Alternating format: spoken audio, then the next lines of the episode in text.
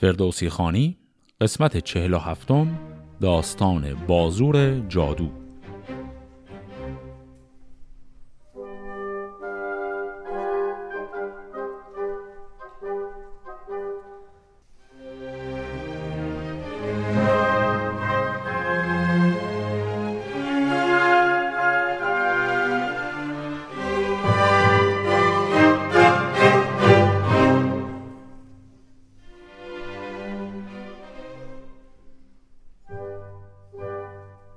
داستان قسمت قبل به اونجای رسید که در کشاکش نبرد مجددی که بین ایران و توران شروع شده هومان برادر پیرانویسه نبردی داشت با توس سر لشکر سپاه ایران و در اون نبرد پیروزی نسبی با توس بود گرچه هیچ کدام کشته نشدند.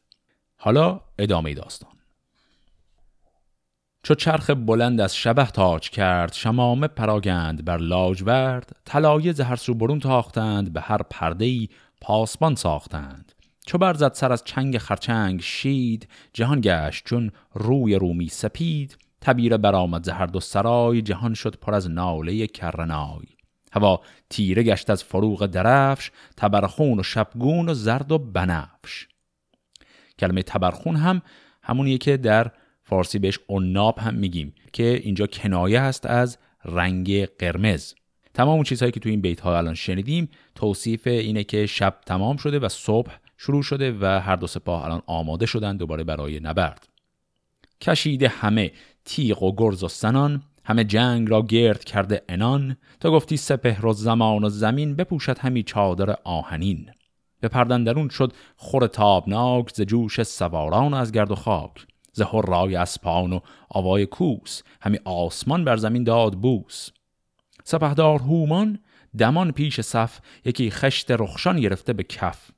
همی گفت چون من برایم به جوش برانگیزم اسب و برارم خروش شما یک به یک تیغ ها برکشید. سپرهای چینی به سر در کشید مبینید جز یال اسب و انان نخواهم کمان و نخواهم سنان. به تیغ و عمود و به گرز گران چنان چون بود رزم گنداوران انان پاک بر یال اسپان نهید بر آنسان که آید خورید و دهید. به پیران چنین گفت که پهلوان تو بکشای بند از سلیح گوان. تو با گنج دینار جفتی مکن ز بهر سلیح هیچ زفتی مکن. که امروز گردیم پیروزگر بیابد دل از اختر نیک بر. اون کلمه زفتی هم که اونجا شنیدیم که هومان به پیران برادر خودش گفت زفتی مکن. زفتی یعنی بخل و خصاست حرفی که داره می‌زنه در اون بیت اینه که گنج ها رو به سپاهیان بده یعنی اونها رو تشویق کن برای جنگ و خصت به خرج نده. و از این روی لشکر سپهدار توس بیاراست بر سان چشم خروس برو بر یلان آفرین خواندند ورا پهلوان زمین خواندند. سپه بود به گودرز گشواد گفت که این راز بر کس نشاید نهفت. اگر لشکر ما پذیر شوند سواران بدخواه چیر شوند. همه دست یکسر به یزدان زنیم منی از تن خیشتن بفگنیم.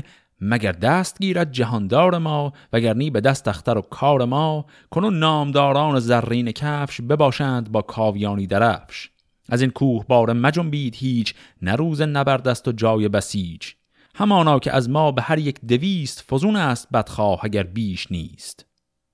پس اینجا حرف توس اینه که اگر سپاه ما هم یه مقداری دست از جان برکشیده بیان به جنگ و ایثارگرانه بیان به جنگ ما هم پیروز خواهیم شد. بدو گفت گودرز اگر کردگار بگرداند از ما بد روزگار به بیشی و کمی نباشد سخن دل و روز ایرانیان بد مکن. اگر بد بود گردش آسمان به پرهیز بیشی نگیرد زمان. تو لشکر بیارای و از بودنی روان را مکن هیچ بشخودنی. کلمه بودنی هم اینجا یعنی همون بحث تقدیر. پس حرفی هم که گودرز می‌زنه همون حرفایی که معمولا اینجا رد و بدل میشه. گودرز میگه اگر تقدیر ما بر پیروزی باشه پیروز میشیم و تو خودت رو ناراحت روحیه سپاه نکن. ما به هر حال میریم جلو هر جور که تقدیره.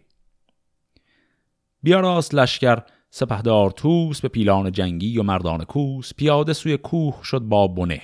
سپهدار گودرز بر میمنه.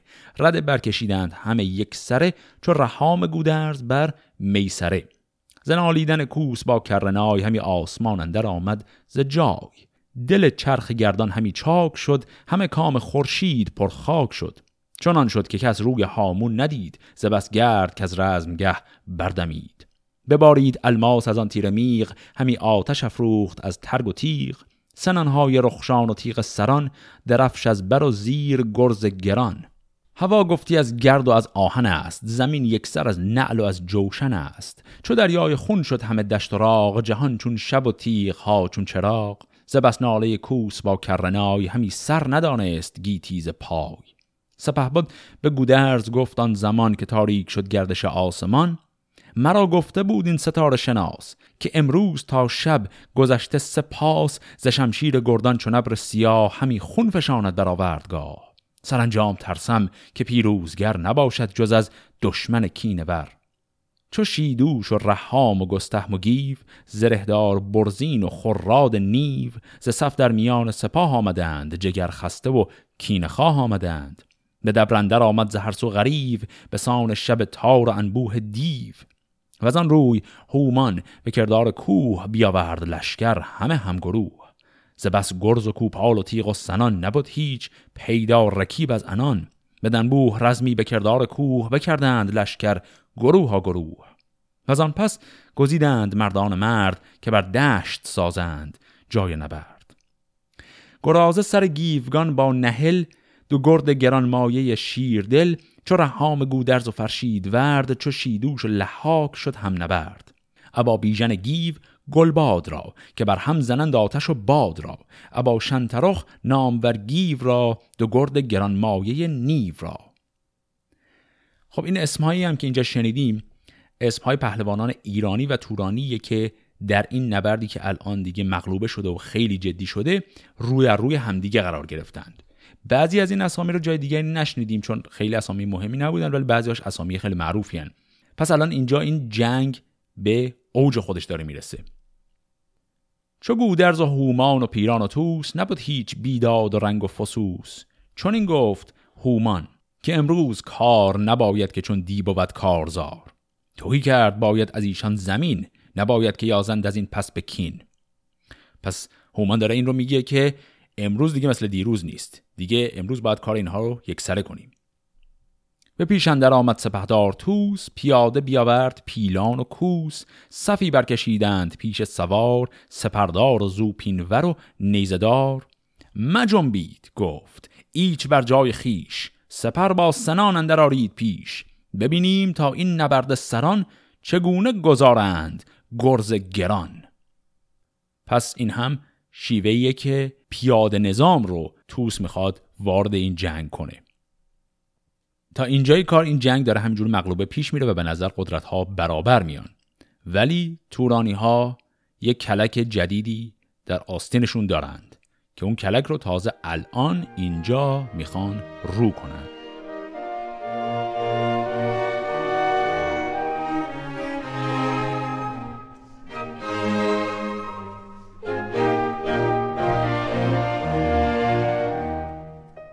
ز ترکان یکی بود بازور نام به دفسون به هر جای گسترده کام.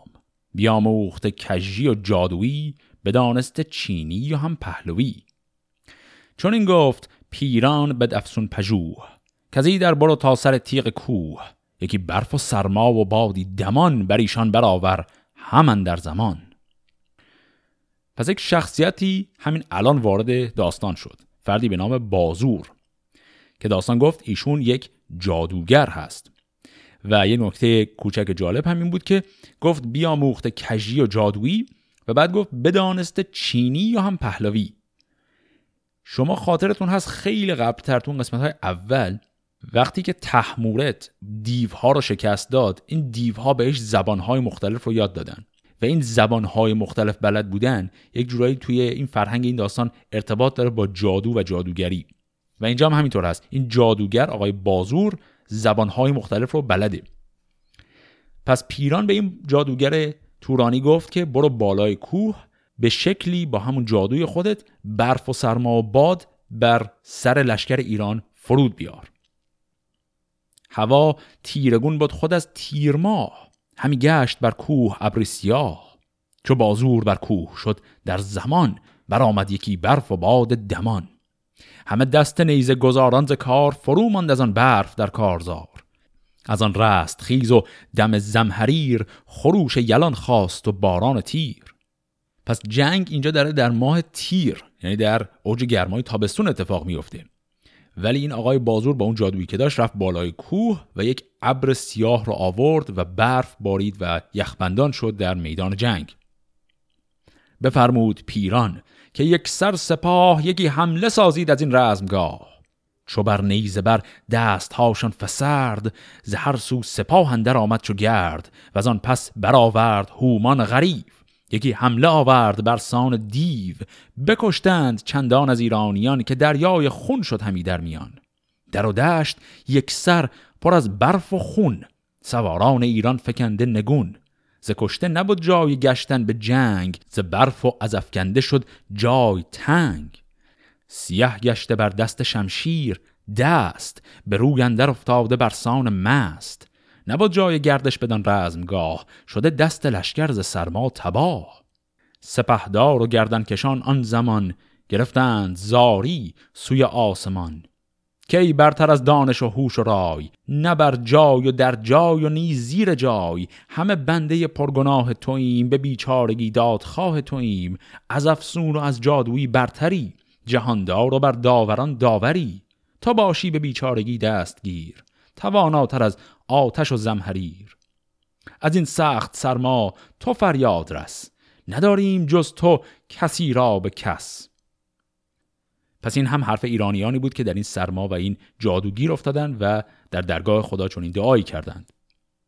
بیامد یکی مرد دانش پژوه به رحام بنمود بنگشت کوه. کجا جای بازور نستوه بود به دفسون و تنبل بر آن کوه بود. بجنبید رحام از آن رزمگاه برون تاخت اسب از میان سپاه. زره دامنش را بزد بر کمر پیاده بیامد بر آن کوه سر. چو جادو به دیدش بیامد به جنگ عمودی ز پولاد چینی به چنگ.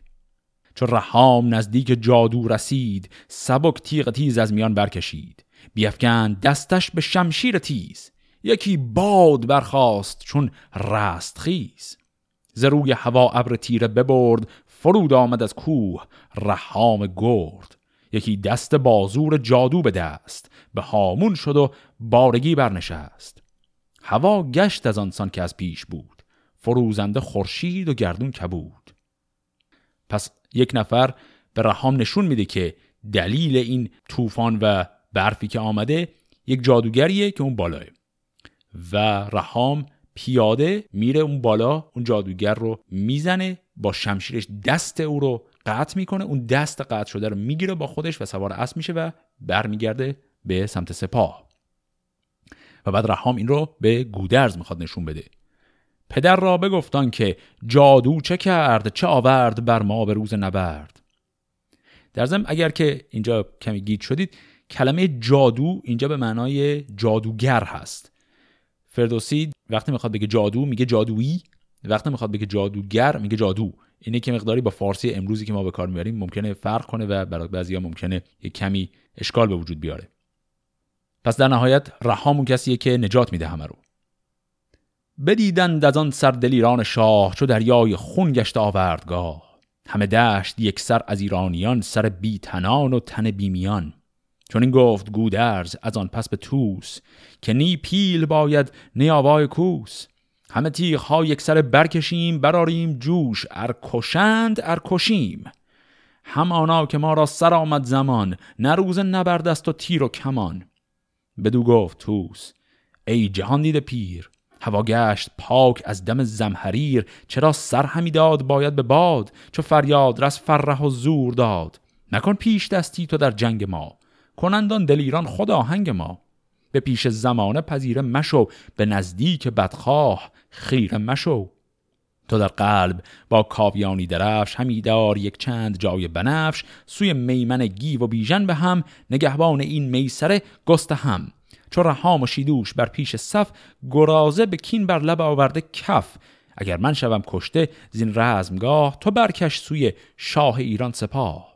مرا مرگ نامیتر از سرزنش به هر جای پیغاره بد کنش اینها حرفهایی که توس الان داره اینجا می‌زنه. کلمه پیغاره هم یعنی سرزنش و شماتت.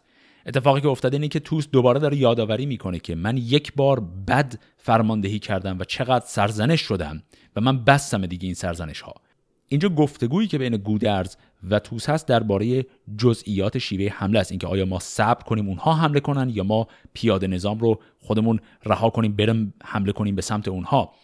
و این وسط حرف توس اینه که اجازه بده من مدیریت کنم. من یک بار فحش و دشنام شنیدم سر مدیریت بدم. حواسم هست و اینجا آبروی خودم رو گذاشتم وسط. و بعد هم این رو میگه.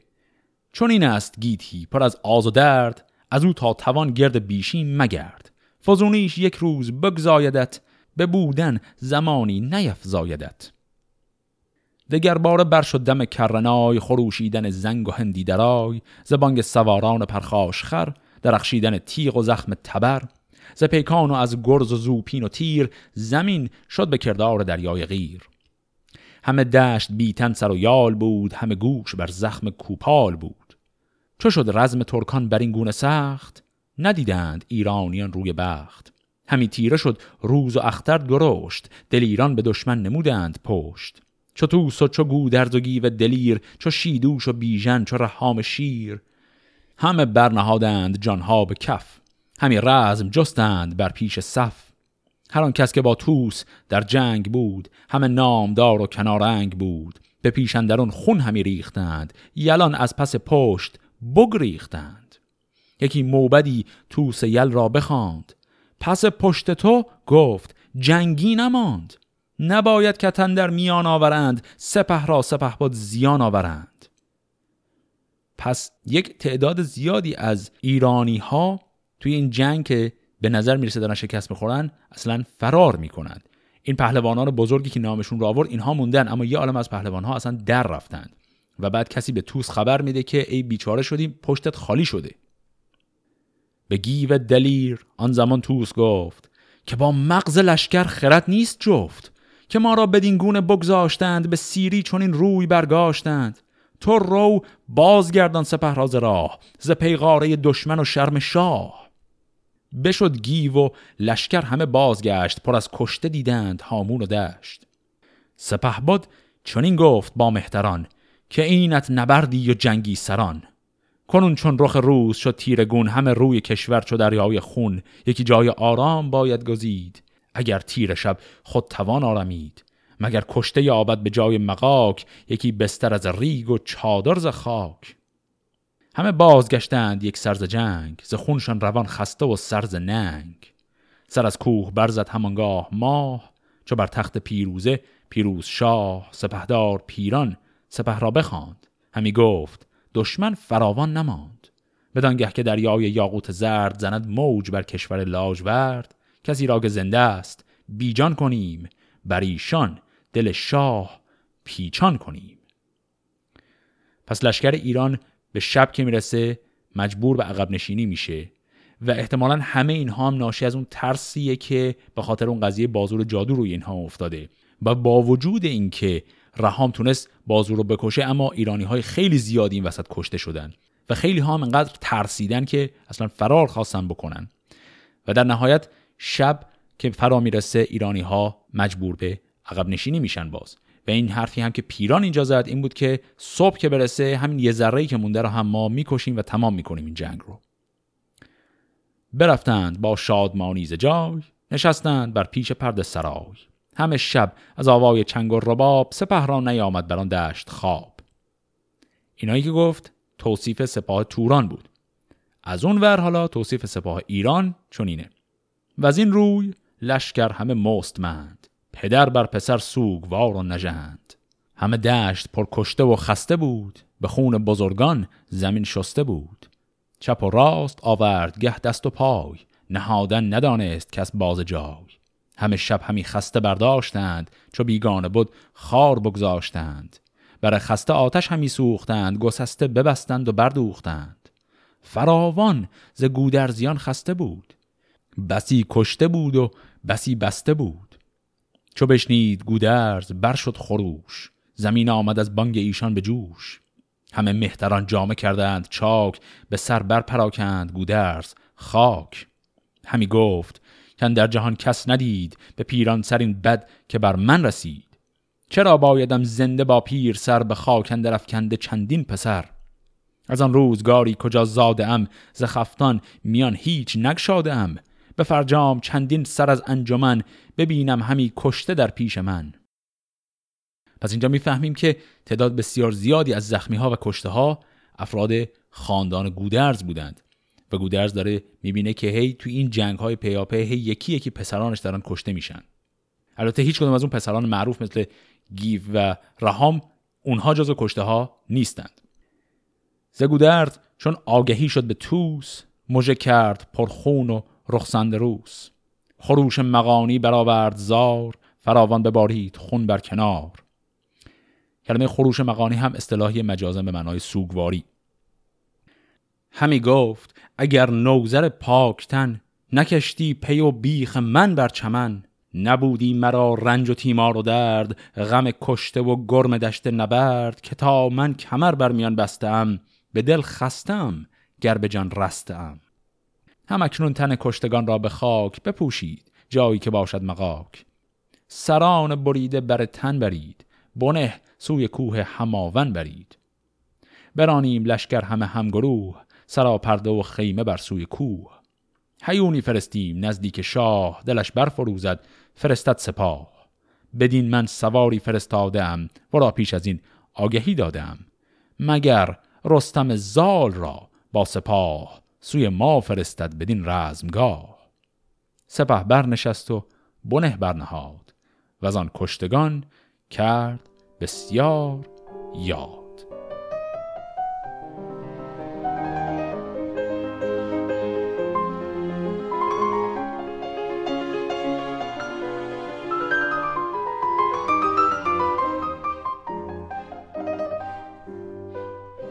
پس بدین شکل لشکر ایران عقب نشینیش رو تکمیل می‌کنه. وقتی که همه کشته ها رو خاک می‌کنند اونهایی که باقی موندن از لشکر بار و بنه رو جمع می‌کنن و میرن به سمت یک کوهی عقب نشینی می‌کنن در بالای اون کوه.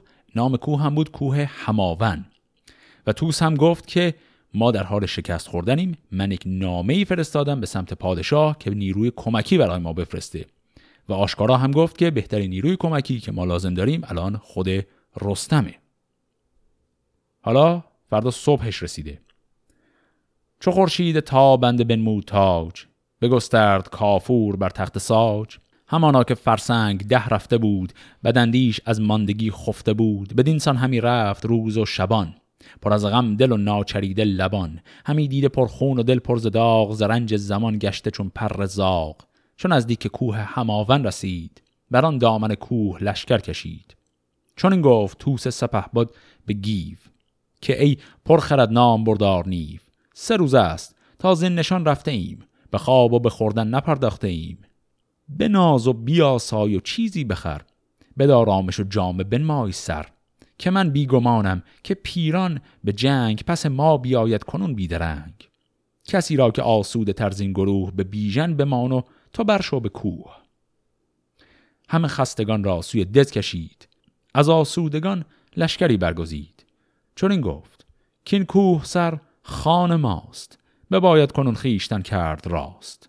تلایز کوه اندر آمد به دشت بدان تا بر ایشان نباید گذشت. خروش نگهبان و آوای زنگ تو گفتی به جوش آمد از کوه سنگ. همانگه برآمد ز چرخ آفتاب جهان گشت بر سان دریای آب. ز درگاه پیران برآمد خروش چنان شد که برخیزد از خاک جوش. چون آتش سپهدار ترکان سپاه بیاورد لشکر سوی رزمگاه. به هومان چون این گفت اکنون به جنگ همانا نباشد فراوان درنگ. سواران ایران همه کشتند وگر خسته از جنگ برگشتند. بزد کوس و از دشت برخواست او. همی رفت پیش سپه پیش رو. رسیدند گردان بدان رزمگاه همه رزمگه خیمه بود بی سپاه. بشد پیش پیران یکی مجدخواه که کس نیست ایدر از ایران سپاه. به شادی برآمد زلشکر خروش به فرمان پیران نهادند گوش. خب پس ایرانی ها شب رو کل شب رو فرار کردن رفتن در دامنه و نزدیک قله کوه هماون سکنا گزیدند و خب طبیعتا صبحش که رسیده لشکر پیران حمله می‌کنه به خیمگاه لشکر ایران و می‌بینه که هیچکی نیست همه جا رفته و خوشحال هستن و این خبر رو به پیران میدن. سپهبد چنین گفت با بخردان که ای پر هنر نام ور موبدان چه سازیم و این را چه آریم رای که اکنون ز دشمن توهی ماند جای؟ سواران لشکر ز پیر و جوان همه تیز گشتند با پهلوان. که لشکر گریزان شد از پیش ما شکست آمدن در بدندیش ما. یکی رزمگاه است پر خون و خاک از ایشان نهنگام ترس است و باک. بباید پی دشمن اندر گرفت ز مولش سزد گر بمانیش گرفت گریزان چو در آید بداب بهاید ز مولیدن اندر شتاب. خب این کلمات مولش و مولیدن هم این فعل مولیدن یعنی معطل کردن سستی کردن. پس وقتی پیران میگه آقا تدبیر چیه؟ ما رفتیم خیمگاه اینا خالی بود. به لشکر خودش این رو میگه. لشکر با شور و هیجان جواب میده ما تونستیم اینها رو شکست بدیم اینا در رفتن. بهترین کار اینه که الان مهلتشون ندیم. هر جا اینا فرار کردن ما دنبالشون بریم کارشون رو تمام کنیم. چون این گفت پیران که در گاه جنگ شود سست پای شتاب از درنگ. سپاهی به کردار دریای آب شدست انجمن نزد افراسیاب. بمولیم تا آن سپاه گران بیایند گردان و گنداوران. و از آن پس به دیران نمانیم کس چون این است رای خردمند و بس. پس حرف پیران برعکسه. میگه یک سپاه اضافی خیلی بزرگتری افراسیاب تونسته جمع کنه معطل شیم یکم وایسیم این سپاه بزرگتر بیاد بعد بریم. الان عجله نکنیم بریم دنبال ایرانی هایی که فرار کردند. بدو گفت هومان که ای پهلوان مرنجان بدین کار چندین روان. سپاهی بدان جوشان زور و دم شدی روی دریا از ایشان دوژم کنون خیمه و گاه و پرده سرای همه مانده بر جای و رفته ز جای. چنان دان که رفتن ز بیچارگی است. نمودن به ما پشت یک بارگی است. بمولیم تا نزد خسرو شوند به درگاه او لشکری نو شوند. ز ستان رستم آید به جنگ زیانی بود سهمگین زین درنگ. کنون ساختن باید و تاختن فسون ها و نیرنگ ها باختن. چو گودرز را با سپهدار توس درفش همایون و پیلان و کوس. همه بیگمانی به چنگ آوریم از آن به که ای در درنگ آوریم. چون این داد پاسخ بدو پهلوان که بیدار دل باش و روشن روان. چنان کن که نیکختر و رای توست که چرخ فلک زیر بالای توست. پس در این گفتگویی که با هومان داشت پیران گفت که ما خودمون صبر کنیم یک لشکر بزرگتری رو افراسیاب داره میفرسته. از اون طرف هومان گفت نه نه اگر ما صبر کنیم کیخسرو یک لشکر بزرگتری رو به کمک ایرانی ها میفرسته. من جمله رستم. پس بهتر اصلا صبر نکنیم. و در نهایت هم حرف هومان رو میپذیرند و می‌خوان معطل نکنند و بتازن به سمت لشکر ایران تا کار رو تمام کنند.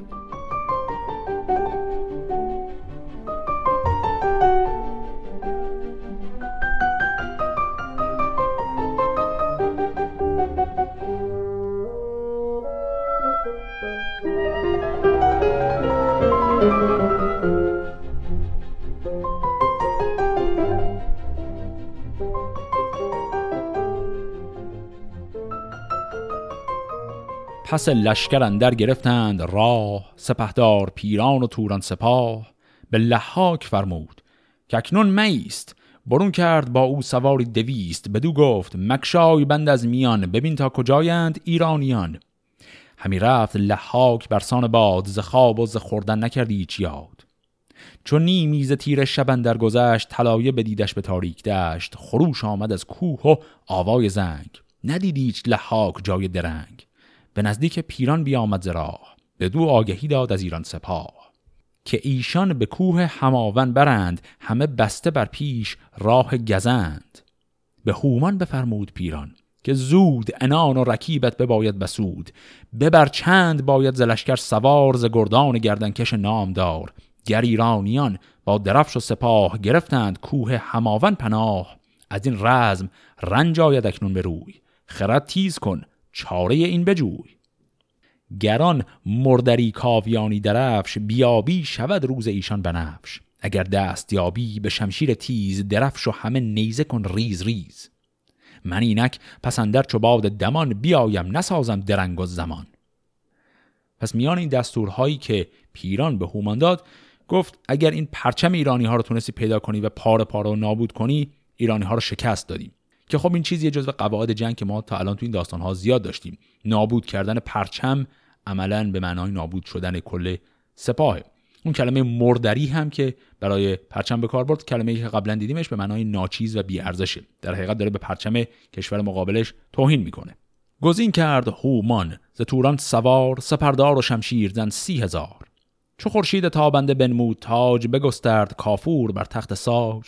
پدید آمد از دور گرد سپاه او دیدبان آمد از دیدگاه. که آمد ز ترکان سپاهی پدید به دبر سیه گردشان بررسید. به ناورد جوشن بپوشید توس برآمد دم بوق و آوای کوس. سواران ایران همه همگروه رده برکشیدند بر پیش کوه. که هومان بدیدن سپاه گران گراییدن گرز و تیغ سران.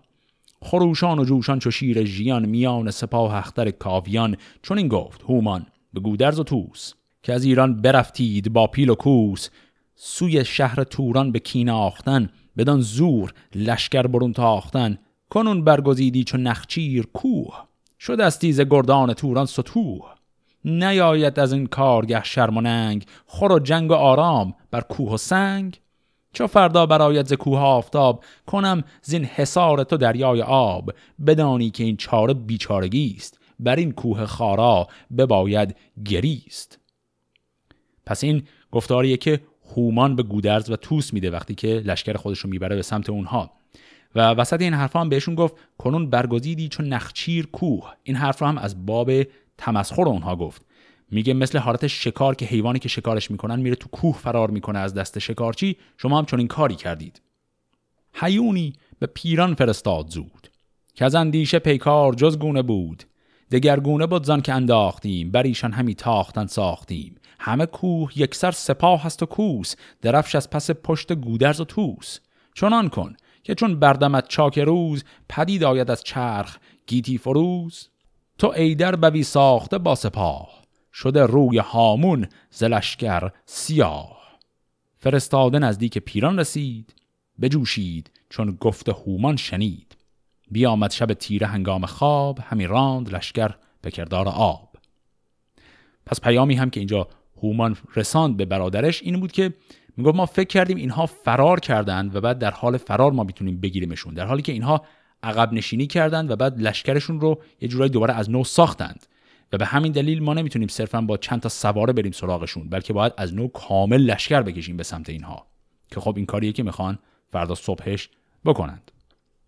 چو خورشید از چادر نیل گون غمی شد به درید و آمد برون سپهباد به کوه هماون رسید. ز گرد سپه شد زمین ناپدید. به هومان چنین گفت که از رزمگاه مجنب و مجنبان زمانی سپاه. شوم تا سپهدار ایرانیان چه دارد به پای اختر کاویان؟ به کوه هماون که دادش نوید. بدین بودن اکنون چه دارد امید؟ بیامد به نزدیک ایران سپاه سری پر زکینه دلی پر گناه. خروشید که نام بردار توس خداوند پیلان و کوپال و کوس. کنون ماهیان اندر آمد به پنج که تا تو همی رزم جویی به رنج. زگو در زیان آن کجا مهترند بدن رزم گهبر همه بی سرند. تو چون غرم رفتستی اندر کمر پر از داوری دل پر از کینه سر گریزان و لشکر پسند در دمان به دام آیی همان بی گمان پس اینها حرفهایی بود که پیران خطاب به توس گفت. و دقت کنید همون حالت لحن تمسخری که هومان داشت و همون کنایه رو اینجا به کار برد. هومان گفت شما مثل شکاری که از دست شکارچی مخفی میشه رفتید.